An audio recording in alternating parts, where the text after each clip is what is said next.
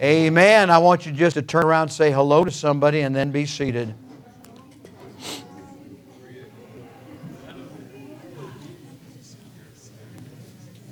Oh, if you're in the battle for the Lord and right, keep on the firing line. Amen.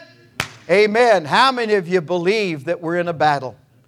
Yes. Not only a physical battle, a fight to see that we have maintained that which was so graciously provided us, handed to us.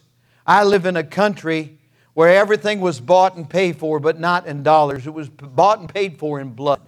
It was bought and paid for by those who were willing to shed their blood and put their lives on the line. We are, we are certainly on the battlefield. I'm very thankful that in recent days our president has seen fit to strike up treaties so that it's less of a tinderbox in the Middle East than it has been previously. And everybody here ought to thank God for that progress. I only pray that it can continue. Amen. Amen. Amen.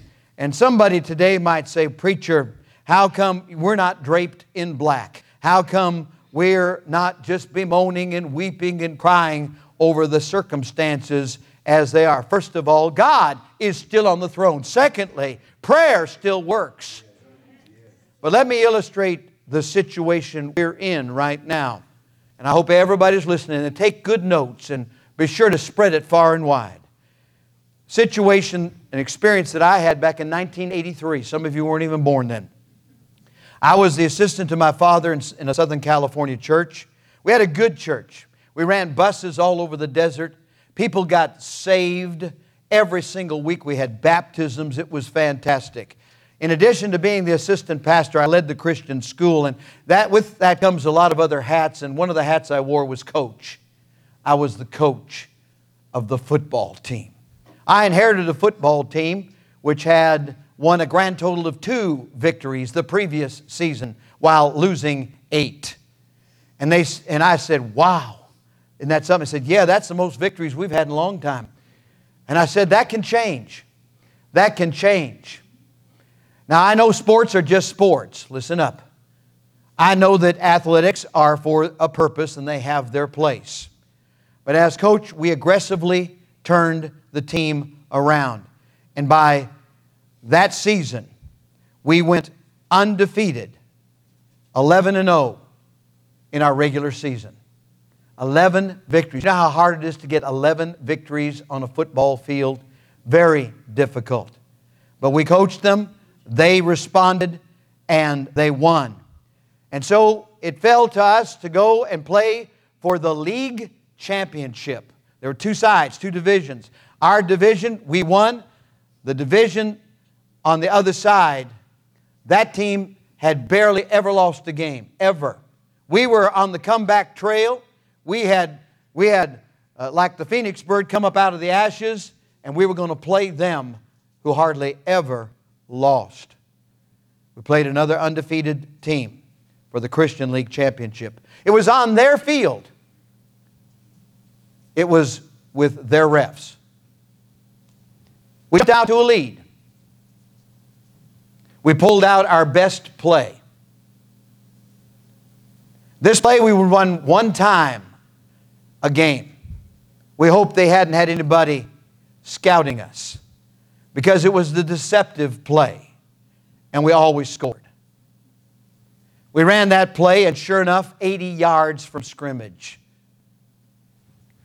Put the ball down in the end zone, but back on the field, the thing that you never want to see lying on the field a flag. They brought it all the way back. Listen up now. They brought it all the way back to scrimmage. And I said, What's the problem, ref? What's the problem? And he said, Offensive man off sides in the zone. I said, Wait a minute.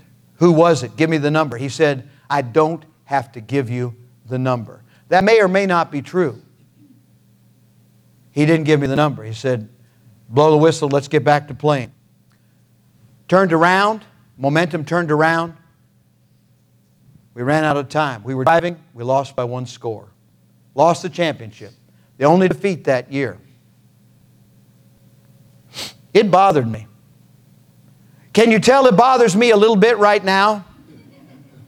It bothered me. It really bothered me then. As we were walking off the field, some of our boys were saying, cheaters, cheaters, fixes and cheaters, cheaters. You know how kids talk. And what I said, kids don't talk that way. Guys don't talk that way.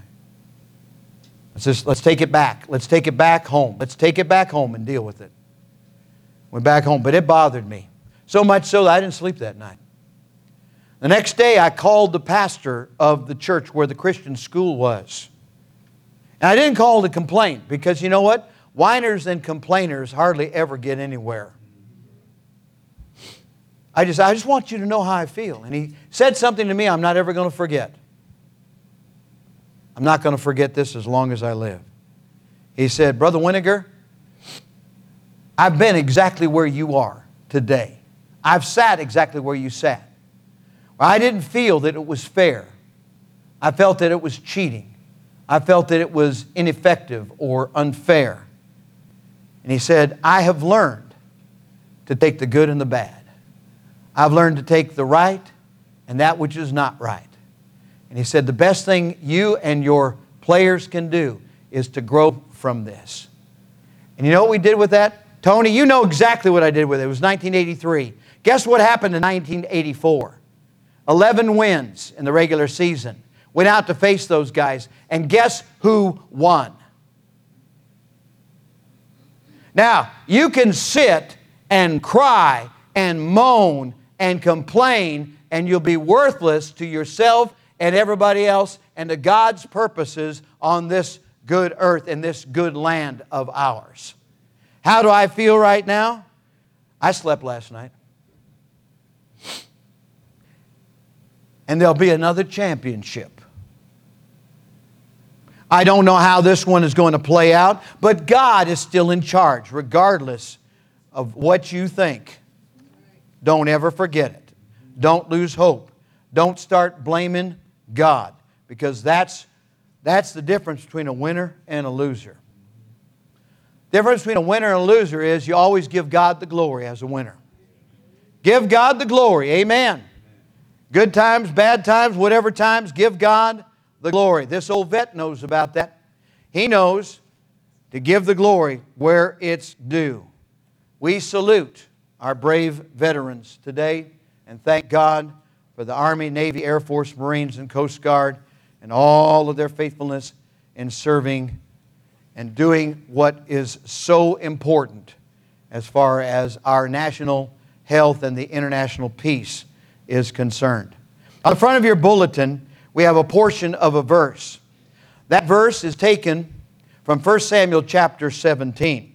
That's where we're going to be today, and so I'm going to ask you to turn in your Bibles to that part of the Bible. 1 Samuel and chapter 17.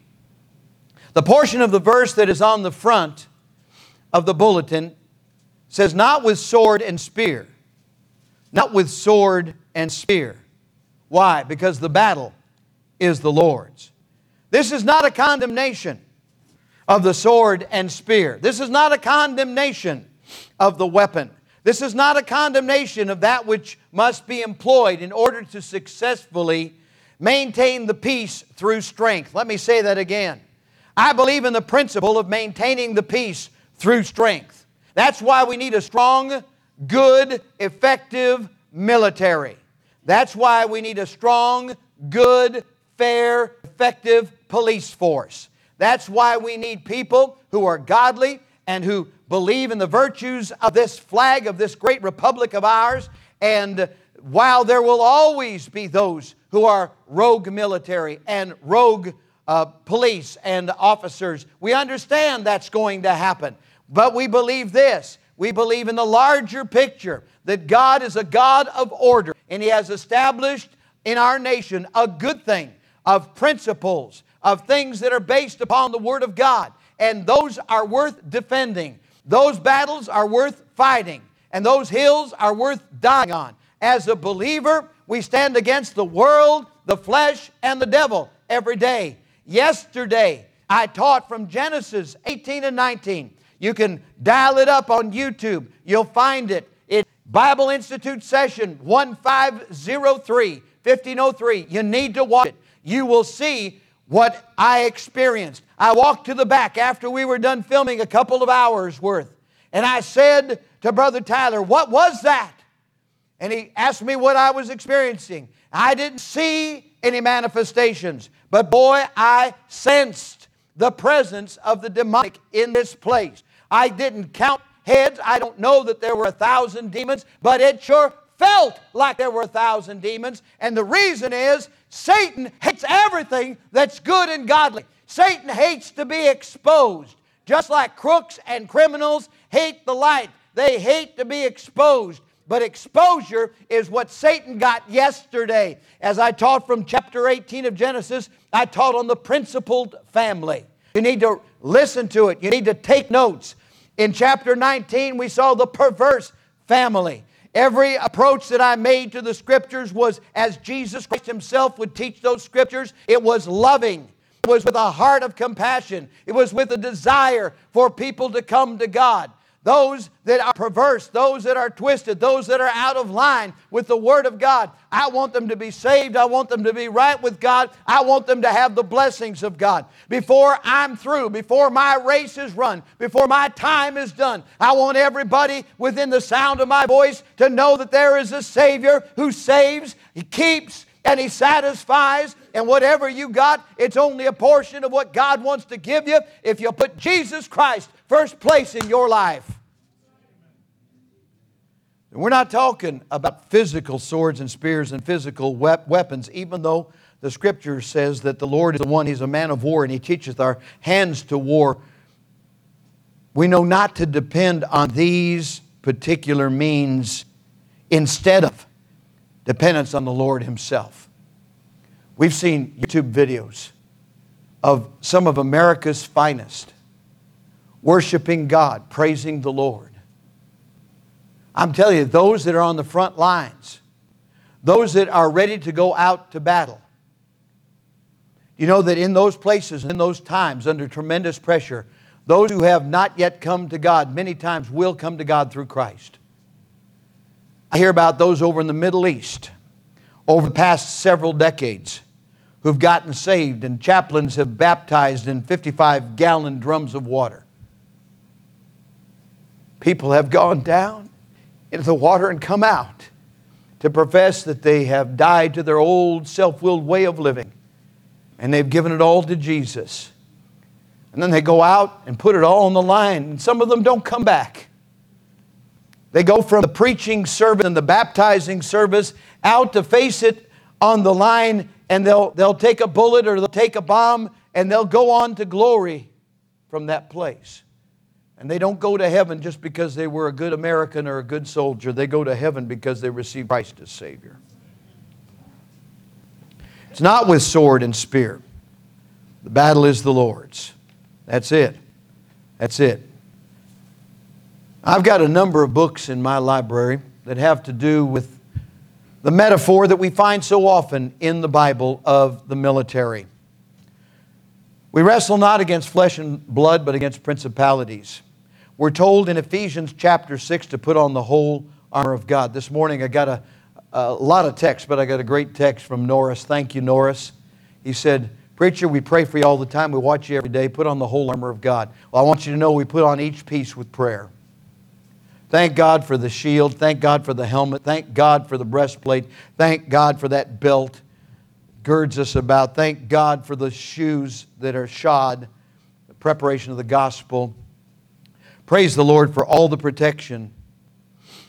And if you look at the armor as it would appear on a soldier of that day, you, you notice that the back is not covered, so there's no retreat. There's no going back. Go forward.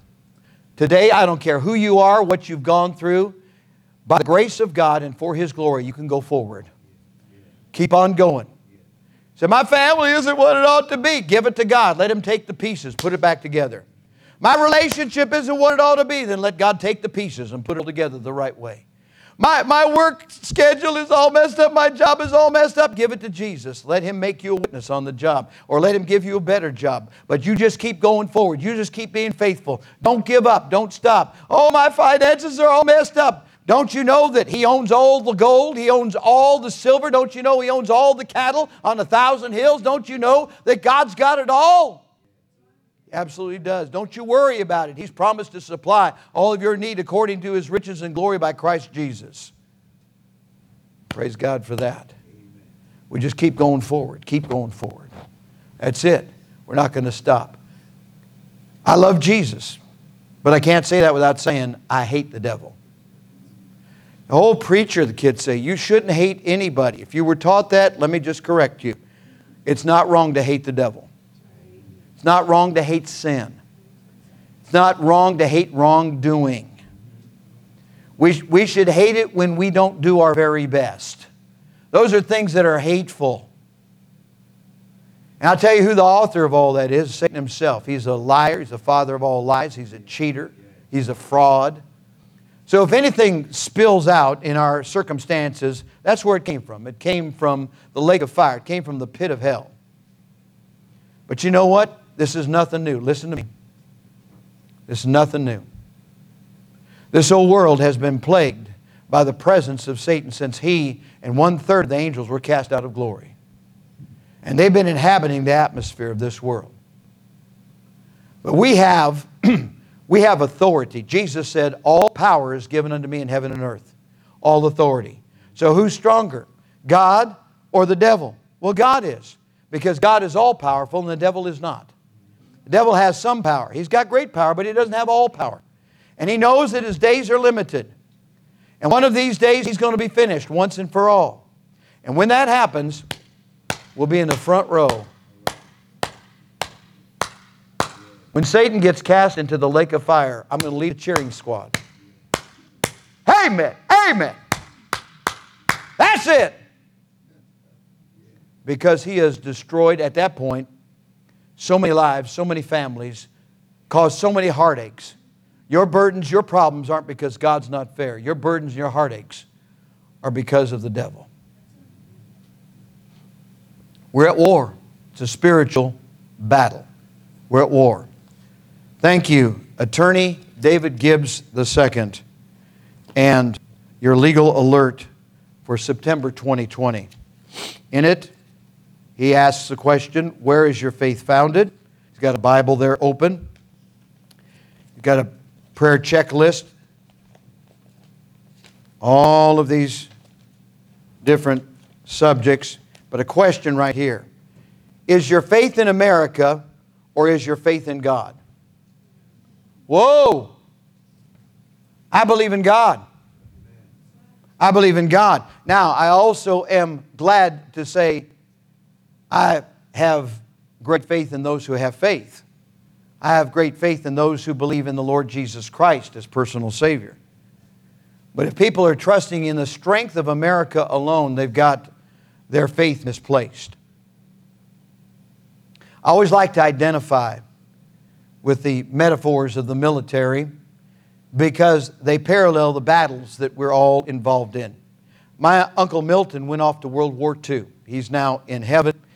But in World War II, he went to a place called New Guinea. How many of you know where New Guinea is? If you wanted to choose a place to go, it would not be New Guinea.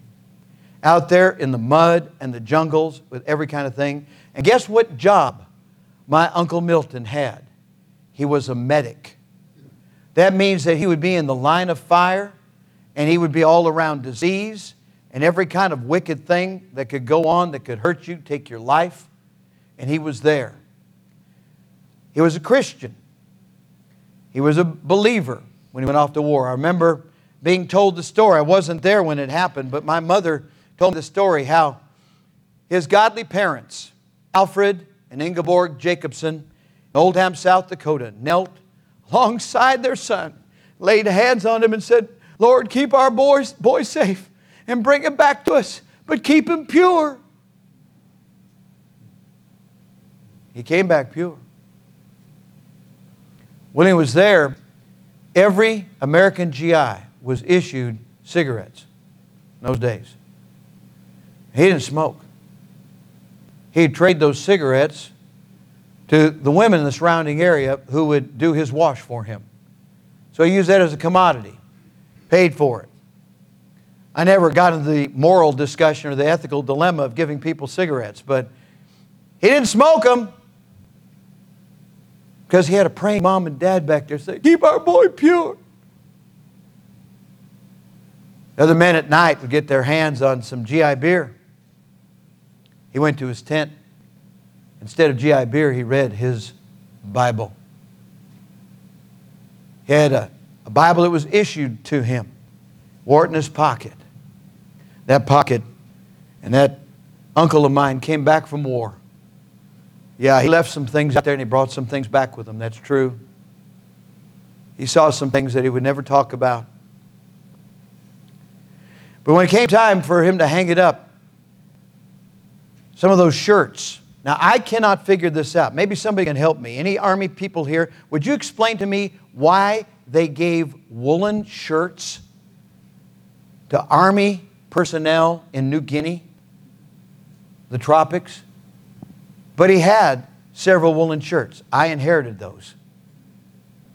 And I wore them in wintertime in Minnesota and Wisconsin. And I was proud to wear it. This is my uncle's shirt. This is from World War II. He was a medic. He was out there, and sometimes they would give a sidearm to a medic, but not always. Out there in the line of fire.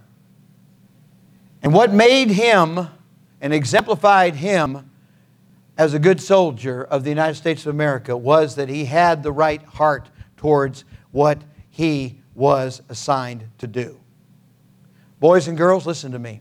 Right now, your job is to be the best believing, born again boy or girl that you can possibly be. Your job right now is not to make family decisions. Your job is to obey your parents in the Lord. That's what the scripture says. Your job right now is to be the best student in school, whether you're going to school or part time going to school or doing virtual school or homeschool, whatever you're doing. Your job is to be the best in school that you can be for the glory of God. That's your job. Whatever your parents or those in authority tell you, you should obey in the Lord. That's your job.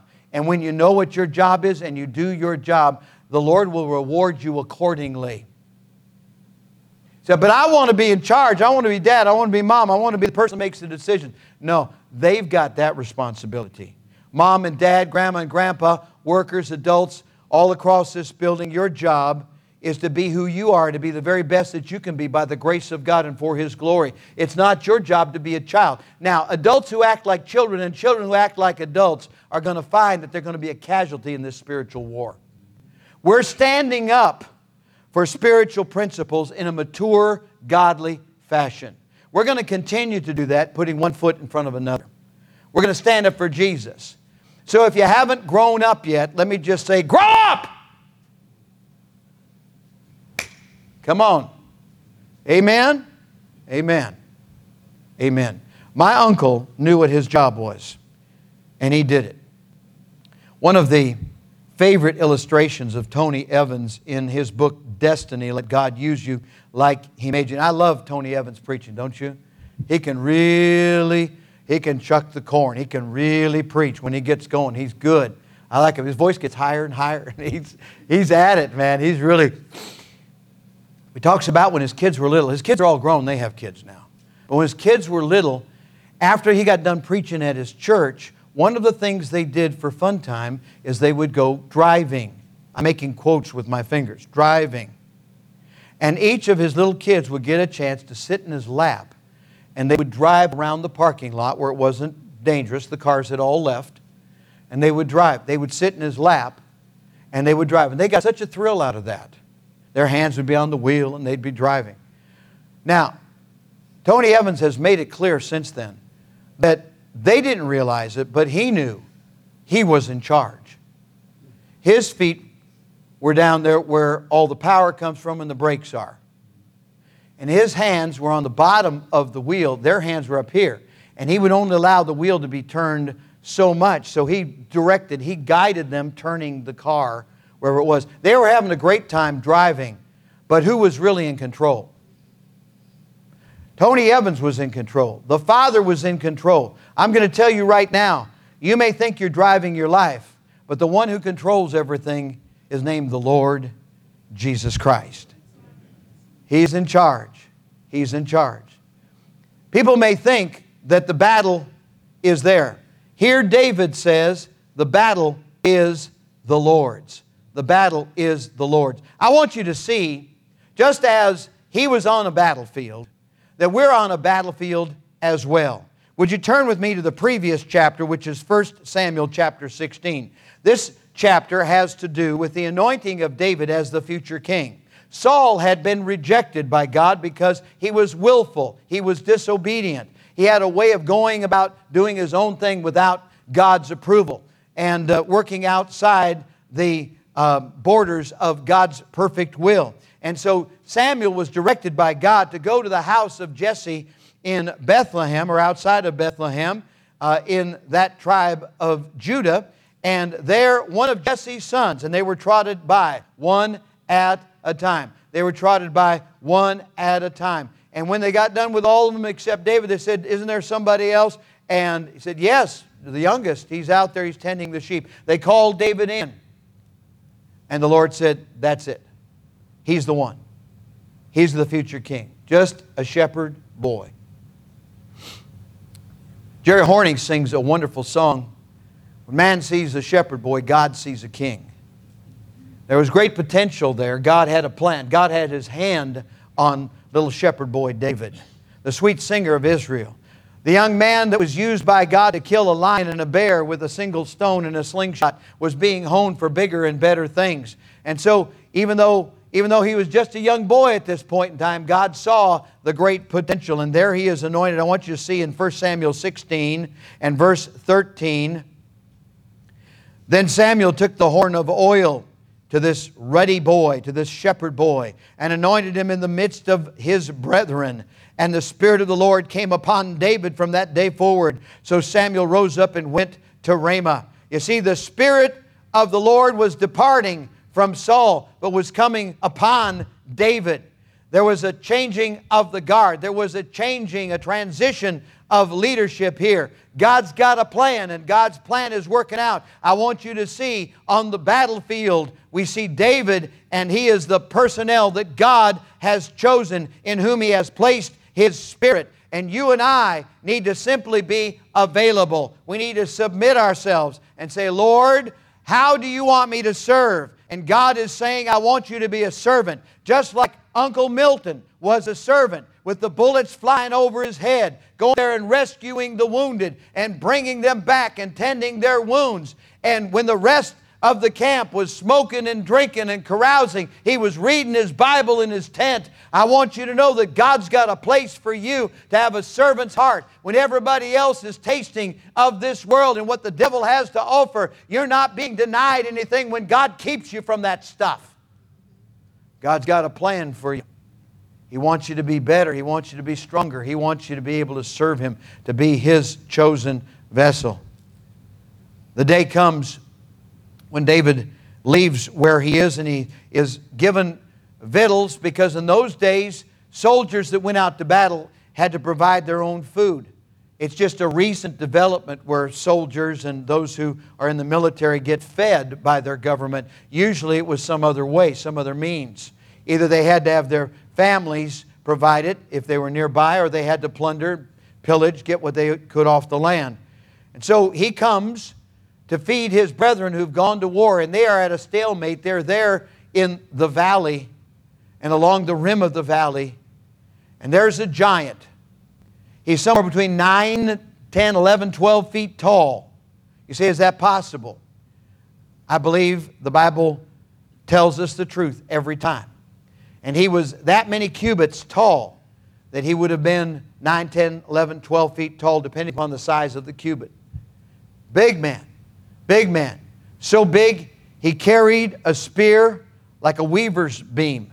He had a huge shield and he had that borne in front of him. He was just a huge giant of a man. And he challenged everybody from Israel, from God's people, to come out and fight him. His name was Goliath. He had brothers.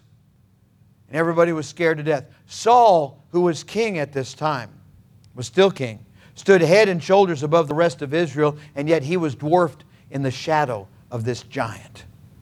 And he was scared too. They were all afraid. Are you listening? When David came to the scene, I want you to see what he did.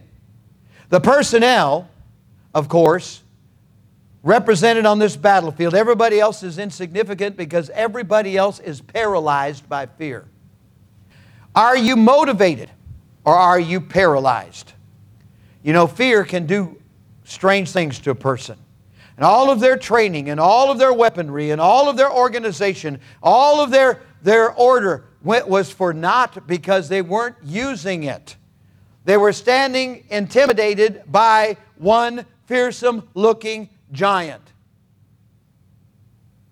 David comes out and he asks the question Is there not a cause? Verse 29.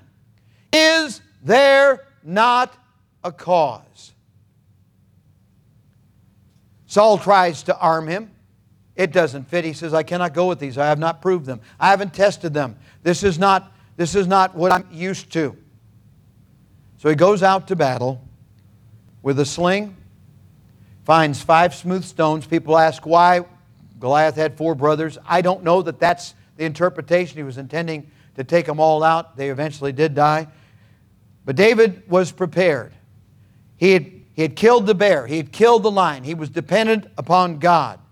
And he said, The battle is not mine, the battle is the Lord's. That's it. Verse 47 And all this assembly shall know that the Lord saveth not with sword and spear, for the battle is the Lord's, and he will give you into our hands. He's speaking very boldly. What is it? First of all, we've got one yielded young man. God only needs one yielded young man. God only needs you yielded to Him. God only needs you to submit to His will, to His perfect plan. That's all God needs. Secondly, our battlefield perspective is everything. How many times have you stood in a place where things appeared to be different than they really were? And as David looked on that battlefield and saw that giant, until he got up close, he realized this he was looking at Goliath in a different way, in a different perspective. Don't feel sorry for David. Feel sorry for Goliath. Because Goliath was a midget compared to God. And who did David give the battle to? He gave it to the Lord. Guess who wins? Not Goliath. Not Goliath. God wins. I don't know who your Goliath is. I don't know what your Goliath is. I don't know what you're facing, but give the battle to the Lord. The perspective makes all the difference. And so it says in verse 50, after he, the Bible says, slang it. I would not talk that way, but that's, that's the Old Testament word. He took a stone and slang it in verse 49, and it sunk into the forehead of the giant Goliath, and he fell upon his face to the earth. Verse 50 So David prevailed over the Philistine with a sling and with a stone, and smote the Philistine and slew him, but there was no sword in the hand of David. Do you see that? It's not about swords, it's not about spears, it's not about depending upon that which is material, that which is physical, that which is human in source. How many times?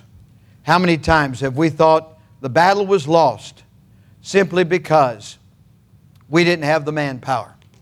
And how many times has God shown us it hasn't got to do with the personnel?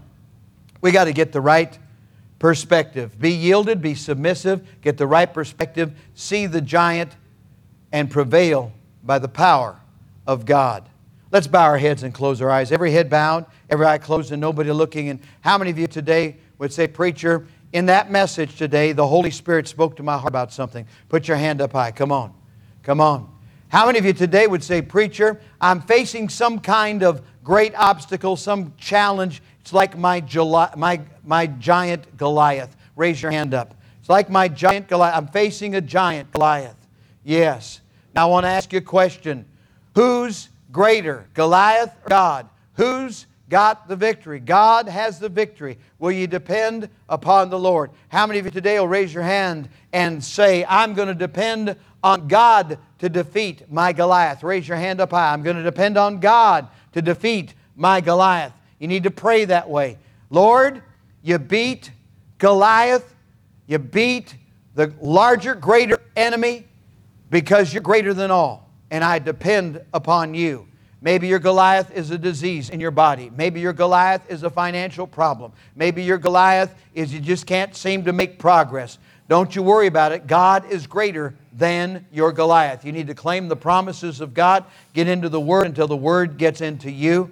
I'm so glad today I had the privilege of taking this simple, common story and helping to make it real and helping to apply to our circumstances today. If you do not know Jesus Christ as your Savior, for whosoever shall call upon the name of the Lord shall be saved. Would you pray today from where you are and ask the Lord in your heart? Pray something like this. If you've never done it before, or if you're not sure that you've ever done it, pray and ask Jesus Christ to take away your sins and be your Savior. Here's what you pray Dear God, I admit that I'm a sinner. I deserve to pay for my sins. I believe Jesus died to save me. And right now, I receive the Lord Jesus Christ into my heart as my personal Savior. Please take away my sins and take me to heaven when I die. Amen. Be content with such things as ye have, for he hath said, I will never leave thee nor forsake thee. When in affliction valley I tread the road